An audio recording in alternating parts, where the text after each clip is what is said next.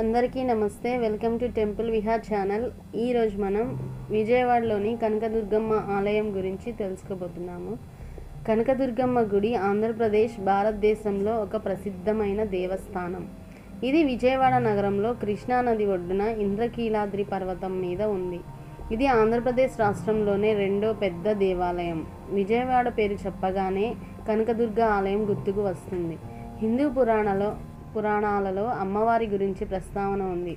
ఆలయంలో అమ్మవారి విగ్రహం సుమారు నాలుగు అడుగుల ఎత్తు ఉంటుంది. మిరుమిట్లు గొలిపే ఆభరణాలు పూలతో అలంకరించబడి ఉంటుంది. మూర్తికి ఎనిమిది చేతులు ఉన్నాయి. ఒక్కో చేతిలో ఒక్కో ఆయుధం ఉంటుంది. త్రిశూలంతో మహిషాసుని గుండెలో పొడుస్తున్న భంగిమలో ఉంటుంది. పేరు వెనుక చరిత్ర. కృతయుగానికి పూర్వం కీలుడు అనే యక్షుడు అమ్మవారిని గురించి తపస్సు చేసి ప్రత్యక్షం చేసుకుని ఆమెను తన హృదయ స్థానంలో నిలిచి ఉండమని కోరాడు. అమ్మవారు కీలుని పర్వతంగా నిలబడమని కృతయుగంలో రాక్షస సంహారం చేసిన తర్వాత తాను ఆ పర్వతం మీద నిలిచి ఉంటానని మాటిచ్చింది. కీలుడు కీలాద్రిగా మారి అమ్మవారి కోరిక కోసం ఎదురు చూస్తూ ఉన్నాడు. అమ్మవారిని సేవించుకోవడానికి ఇంద్రాద్రి దేవతలు ఇక్కడికి తరచూ రావడం వలన కీలాద్రి ఇంద్ర కీలాద్రిగా మారింది.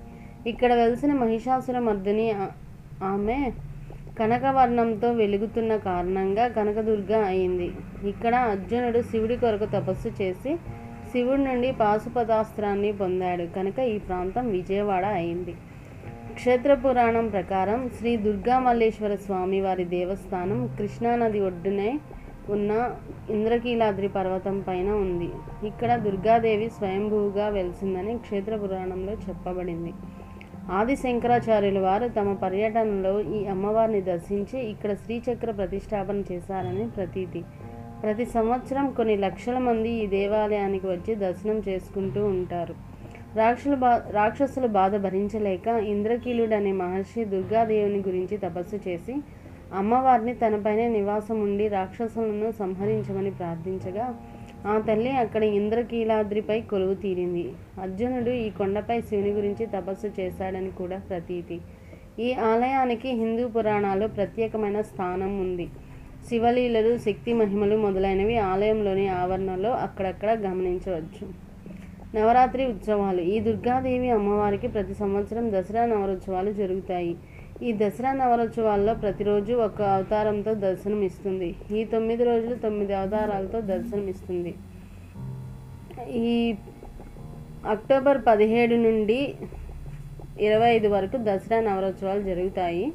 ఈ పదిహేడవ తేదీ అంటే శనివారం ఆశ్వీజ శుద్ధ పా- పాడ్యమి నాడు శ్రీ స్వర్ణ కవచాలంకృత దే దుర్గాదేవిగా మనకి కనిపిస్తుంది. పద్దెనిమిదవ తేదీ ఆదివారం ఆశ్వీజ శుద్ధ విధియ నాడు శ్రీ బాలా త్రిపుర సుందరి దేవిగాను. అలాగే పంతొమ్మిదవ తేదీ సోమవారం ఆశ్వీజ శుద్ధ తదియ నాడు శ్రీ గాయత్రి దేవిగాను.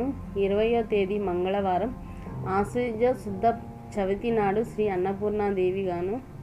ఇరవై ఒకటి ఇరవై ఒకటవ తేదీ బుధవారం ఆశ్వీజ శుద్ధ పంచమి నాడు శ్రీ సరస్వతీ దేవిగాను. ఇరవై రెండవ తేదీ గురువారం ఆశ్వీజ శుద్ధ షష్ఠి నాడు శ్రీ లలితా త్రిపుర సుందరి దేవిగాను.